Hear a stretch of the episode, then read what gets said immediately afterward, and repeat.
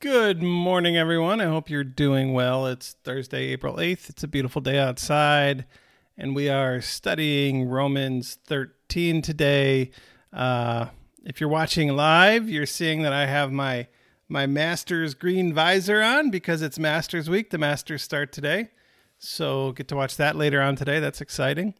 And um, uh, the reason why I'm wearing it because it's Masters Weekend because I got my second vaccination shot this morning. So um, not looking as dapper as normal. Not that I'm the most dapper fella anyway, but uh, here we are studying Romans 13. Hope you're all having a great day, and uh, thank you for making this a part of your day. So uh, we will get right start started right uh, at the beginning, verses one and two, and then I'm going to read verse six as well, uh, talking about governing authorities. Paul writes.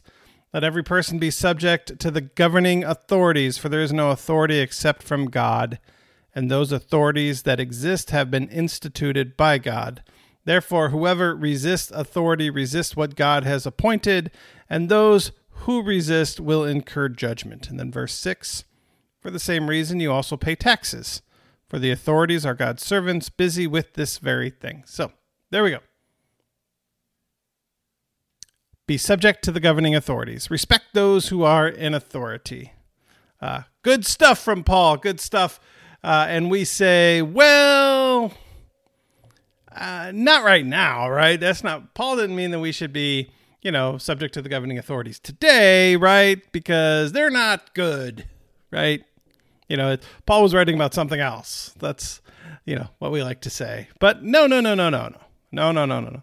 Paul was writing at a time when Nero was the emperor, was the Caesar. And, um, you know, this would come as a surprise to people who read it. They're like, well, we shouldn't be subject to Nero. Nero's a jerk. Nero would burn Christians in his garden at night to provide light. He was a terrible person. Why would we be subject to him? Well, Paul says we should be subject to him. I now I I question as we if we look at the date that Romans was written. Um, I don't know that Nero was as bad uh, at that point in time, but that remains to be seen. I think what what is true here is that Paul says we should be subject to governing authorities. That that is part. Luther would go on to say that is part of the fourth commandment to obey your mother and your father, to obey those who are in authority. And we're actually going to get to what Luther would say about this in a little bit. Okay, but first, let's look at some possible reasons why Paul might be writing this. Why would Paul write this? Uh, well, we have there. There's there was a long history of the Jewish people uh, who were known for rebellions against the Romans, and so Paul didn't want the Christians to have that same uh, that same type of reputation that they were going to be a group of people who rebelled against Roman rule. Uh, because if you rebelled against Roman's rule, you had an enemy in Rome, and Rome would send you know forces to make sure that the rebellion was squashed. And so Paul wanted the Christians to be good citizens. Okay. Uh, Paul also realized that there was no place where all the Christians could live. There was no island where they could all live together. And so they had to be part of a nation or an empire like Rome. Uh, and so it was important that they should understand the duties of that nation or empire and enjoy the benefits of living in there. Uh, but that, you know, Christianity was still number one, uh, but you still lived in a nation or you lived in an empire and with benefits and also with responsibilities, right? The benefits of living in Rome was that you would, uh, there was justice and you were safe, right? Rome, if you were in Rome, you were safe. You were safe from others and maybe not from Rome, but there was justice in Rome. You weren't going to be unjustly punished or executed unless your name is Jesus, but you know that's last week. Um, but there's also responsibilities, and the responsibilities are you know like you you pay taxes and you're a good citizen. Uh, and so, you know, as we think about what it means to live in America today, what are the benefits that we have as Americans, and what are the responsibilities that we have? I, I think Paul would say the same thing today uh, that he said then. Um, now, Paul actually believed that God had ordained the Roman Empire to save the world from chaos because under Rome the world was a different place. The Roman Empire was a giant place and and under Roman rule there w- there was peace, right? The the Pax Romana, the peace of Rome. If you lived in the Roman Empire, if you were part of the Roman Empire, you you had kind of safety. You had peace. You didn't have to worry about you really didn't have to worry about other armies coming and attacking you because no one's going to attack Rome. Uh, and you you didn't have you didn't worry about chaos, right? Because there was justice and there was safety. Uh, and and there were roads and there was infrastructure and it was a it was a relatively good place to live. Um, and and it allowed the, the, the spread of Christianity. Right, there were roads; people could travel, people could work.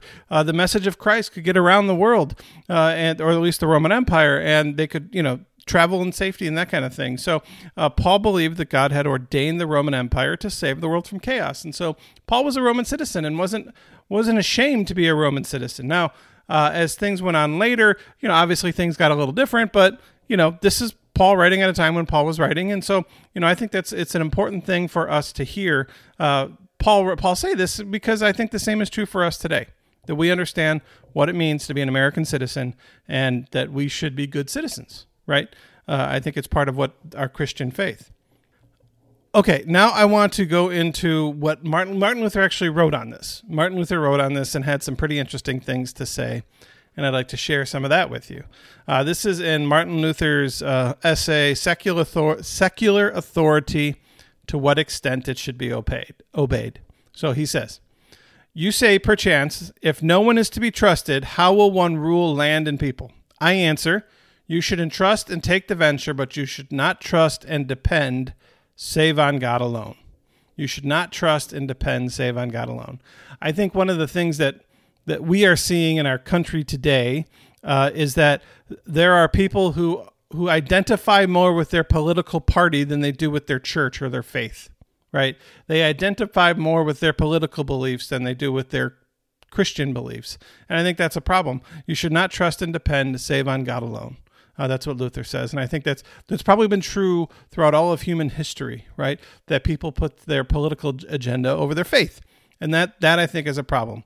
Uh, so I think that's the first point that Luther makes here. He goes on to say, "You must certainly entrust the offices to someone and take a chance with him, but you should not trust him otherwise than as one who may fail you and whom you must watch with unfailing vigilance."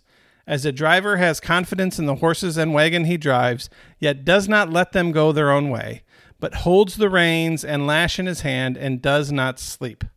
So we are to entrust the responsibility of our government to people, to elected politicians, and and you know people who are hired to work the government, right? They're just people who that's their job. Uh, but you know we should trust them and we should honor them but we should not trust them otherwise as one who may fail you and you must watch with unfailing vigilance. And and i love this that yeah as, as a driver has confidence in the horses and wagon but does not sleep holds the reins and lash in his hand. You know i mean that's why we have well, that's that's why we have terms. Maybe in some places why we have term limits, but uh, you know, you, we could argue if there should be term limits or not. But but holding the reins on our politicians, making sure that they're doing what they say they're going to do, making sure they're not uh, doing things that they're not supposed to do. Right? That's that's you know this unfailing vigilance is what Luther says. With unfailing vigilance, we are to, uh, and so we honor those in secular authority. We honor those in government. We we honor the laws, and we're good citizens. However, we also should have unfailing vigilance, making sure that those who are there are there for the right reasons, and they're not taking advantage of their position, and they're doing the things that they say they're going to do, and doing things that help uh, help the community. And then, okay, he closed by this will be the last one. Therefore, we will close by saying briefly that a prince's duty is fourfold. A prince's duty. So I would say that this is the duty of anyone who's an unelected official. Uh, first, that toward God consists in true confidence and sincere prayer. Uh, so that they're confident in God and sincere in prayer. Now, clearly, this is written at a time when Christianity uh, played a different role in, in culture and society in Germany. Uh, but uh, you know, I, I I wouldn't say that you you should only vote for people who are Christians. Uh, you know, that's that's up to you. But uh, uh, secondly, that toward his subjects consist in love and Christian service.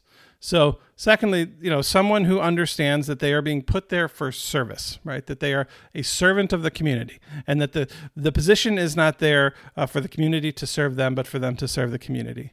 Third, that toward his counselors and ruler consist in an open mind and unfettered judgment. Uh, so, being open, open minded to hear what others would say, to listen to advisors, uh, to to to not not come in with the un, with the expectation that you know everything, right, or with the attitude that you know everything. Uh, be uh, open in mind and unfettered judgment. You know, allow yourself to change your mind because you learn something new and you find something new. And fourth, that evildoers consists in proper zeal uh, and firmness. And so, you know, justice, back to justice. So that's what Luther would say about um, the politicians and the, the, government officials that we have uh, today. So I think those two go together Romans 13 and Luther's uh, uh, writing on popular or um, secular authority. So, okay. Any thoughts on that? Would love to hear from you. Uh, leave a comment if you have thoughts. So, all right, we continue to another topic that is very relevant today in verses 8 and 9. Owe no one anything except to love one another, for the one who loves another has fulfilled the law. The commandments you shall not commit murder, you shall not, uh, I'm sorry, you shall not commit adultery, you shall not murder, you shall not steal, you shall not covet, and any other commandment are summed up in this word love your neighbor as yourself. So let's talk about owing, uh, owing money. Owe no one anything except to love one another. So you could say Paul is against debt. Paul is opposed to debt, to owing something to someone else. Um, so, but we ask, how can you be an American and not owe money to somebody, right? How can you be an American and not owe something to somebody? Um, so I, I, did this a couple years ago, and uh, and then I did this again today to just to see if the numbers had changed, and they did. Uh, the average American, how much debt they have, and it's pretty interesting. It's pretty interesting. Uh, average credit card debt for the average American is fifty three hundred and fifteen dollars. It's actually down from a couple years ago. Uh, that's down, which is good news. Uh, but then the average American has a personal loan of sixteen thousand four fifty eight. Now I couldn't find that a couple years. That's new, right? I didn't. So basically, people are have traded their credit card debt for a personal loan. Which hey, if it's a lower interest, you know, you do you. Uh, that's I, I, I didn't know people did that, but you know that's cool. Uh, average auto loan nineteen thousand seven hundred three dollars. Average mortgage debt. This is up like fifty thousand dollars in the last five years. Average mortgage debt, $208,185. It's the average. And the average person has a home equity line of credit at 41,954. So, interesting. Uh, average student loan debt, 38,792. That's up like $7,000 just in the last few years. And the US government debt as of this morning is up to over 23 trillion dollars. And uh, I got this from Experian's uh, Consumer Credit Review for 2020. And uh, that $23 trillion came from Google this morning. So I don't know how accurate uh, it is or not, but a lot of debt, a lot of debt. Uh, you know, Paul says, owe no one to anything. And I ask, can we survive without debt? Individually and as a nation. Can we survive without debt? Individually, can you survive without debt? Think about it. Can you survive without debt? Uh, I think we could. I think my family could, but we wouldn't own a home, right? We would live we'd live in a uh, in an apartment, and we could survive. I think without debt, we could be debt free, except we'd have to pay rent every month. Um, I mean, we have equity in our home, so I don't know if uh, you know if there's such a thing as good debt. You know, our home continues to appreciate, uh, and so you know I see it as an investment more than just like a uh, you know, maybe what Paul is saying is don't have uh, unsecured debt. I don't know. I mean, you know, could you could you say that? Uh, uh could I could I change Paul's words to mean that? I don't know, uh, but I think it's an interesting thought. Could our nation survive without debt? Well, Probably, but we'd have to sell off like a lot of stuff, right? We'd have to sell off Hawaii. we'd have to sell off Alaska. Hey, Alaska, oh, by the way, you just, you've been bought by the Russians. You know, we'd have to sell stuff to pay off our, but, uh, you know, we do have a lot of assets. I don't know, uh, you know, sell national parks and government land and uh, stuff like that. I know in Michigan there's a uh, an, an, air an air National Guard base right on the coast that would probably be pr- pretty valuable. You know, a lot of acres right on uh, right on the lake um, the Great Lakes. So I don't know. You know, it's it would be interesting to, but um, I, you know, just to think about, you know, what is what is the point of debt and are we spending money we don't have and you know what, what what does the bible say about that? But i think i think paul takes it a step further. It's not just about money. It's don't owe favors right? Don't owe others a favor. Be like oh you did me something nice. You did something nice for me. Now i have to do something nice for you. Uh, don't expect others to return. If if you do something nice for someone don't expect them they're not in your debt don't expect them to do something nice for you in return right? Uh, the only debt that we owe, if we do owe, is to God, right? So, um, and we pay that, re, we repay that through love. Uh, so he goes on to say, when we do others, uh, do favors for others, we're repaying God because you know we are uh, following the commandment to love one another, and you know that is what God asks us to do. And it's not that we're in debt to God because what God has given us is a gift that we can never and we can never pay it back. But we we do live to please God, right? Not not that there's like a ledger, a balance that you know if we do so many good things that God is going to be like, okay, you've you've satisfied the the debt that you owe me. That that's not the way it works. But you know we do want to do good things and do things to please God, and by doing you know by loving others, that's how we that's how we do that. Uh, he says the one who loves uh, another has fulfilled the law. So a little bit on debt and loving one another. Um, all right, verses 12 through 14. Some sins to be wary of, sins to stay away from. Verses 12. Let us then lay aside the works of darkness and put on the armor of light. Let us live honorably as in the day, not in reveling and drunkenness, not in debauchery and licentiousness, not in quarreling and jealousy.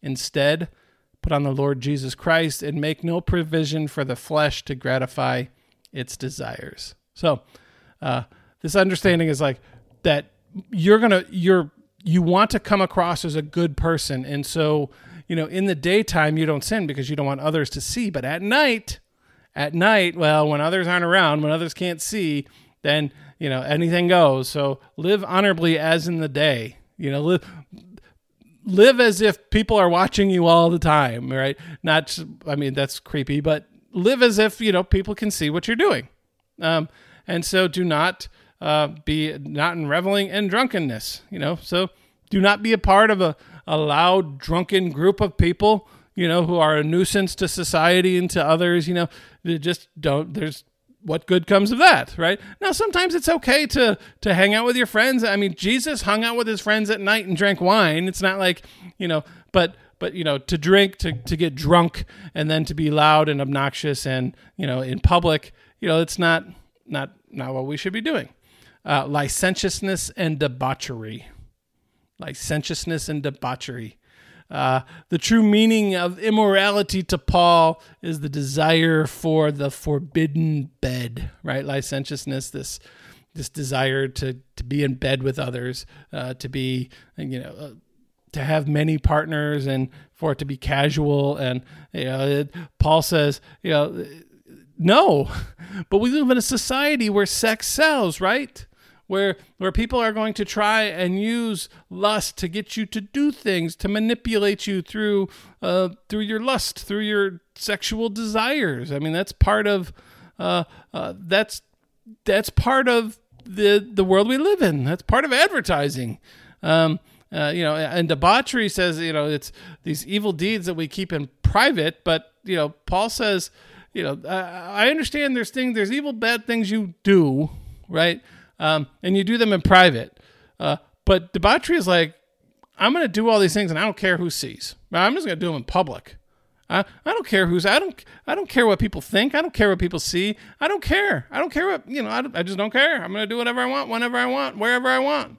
You know, and it's like Paul, no, that that does no good for the church. That does no good for a person of faith. That is not who we're supposed to be and what we're called to do. Uh, so, uh, okay. Quarreling, quarreling. Man, we live in a quarreling world. Quar- other other translations might might uh, translate this as dissension or contention. You know this this holy, unholy competition that we have, that we don't want to be in second place, that we hate being wrong, uh, that we're unwilling to uh, to give in to our opinions, you know, to that we're unwilling to uh, to admit defeat, that we're unwilling to uh, admit that someone else is better or smarter or knows more than we do, even if they're a professional or studied this. I mean, uh, I've gotten so much medical advice over the last year that is like opposed to what my doctor says. You know, it's like, well, one of you went to medical school. I'm going to listen to him, right? Or her. I don't. I, I mean, it's it just this is the way that the world is, where we just have this hatred of being wrong. We and so when we're talking to somebody who literally knows more than we do, instead of seeing it as an opportunity to learn something, instead of seeing it as an opportunity to shut our mouth and open our ears and learn something, we're like, no, that's not right. That's not right. No, I read on Facebook something else. Right? I mean, just this this wanting to quarrel, this this this unwillingness to let go of the uh, of of being right. Uh, you know, it's it's unholy. It's not what how us Christians are supposed to be. Uh, and then he talks about jealousy. You know, the this envy. The the, the Greek word is zelos, z e l o s, uh, is how we would pronounce it. And you know, it's not always a bad thing. I mean, it can describe. Uh, William Barclay says it can describe the noble emulation of someone. You know, when confronted with greatness of character and wishes to copy it and attain it. Like, oh man, that person is really really good at the way they talk to others and really good at letting others know that they care about people. And I want to be like that, right? That's okay. But it's dangerous when we're not content with what we have and we see what others have and we see it as a blessing. They were blessed and we aren't, right? We were denied a blessing because they got it. It was like, you know, this blessing had to choose who to go to, and it chose them. And so they denied me of what is rightfully mine. Uh, and, you know, it causes jealousy and envy and anger and hatred. Uh, and that is something to be concerned about. Now, this is kind of the whole advertising culture, right? You know, someone else has something cool. And well, there's not just one of them, so you can go out and get it too. And all you have to do is go to the dealership and or go to the whatever and just sign your name, and then we get back to debt, right? It's all it's all related and it's all correlated. So, Romans 13, a very interesting chapter, a very interesting chapter that Paul wrote 2,000 years ago that speaks to us today and speaks to the way we live and the way that the world works and things that uh, we struggle with and things that we should be able to say no to. Uh, so that's that's Romans chapter 13. Okay, uh, let's close with a word of prayer.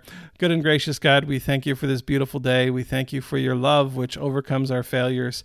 Uh, we thank you for your your apostles who were so important in the formation of the church. We thank you for Paul and for his advice to, to how to be more faithful, to how to live uh, a life that pleases you. And we pray that you would help us all to do it.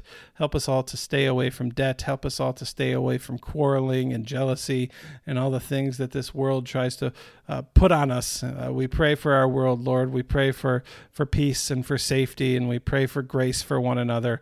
Uh, and we pray that um, we would all be safe from uh, this this virus that has uh, affected so many.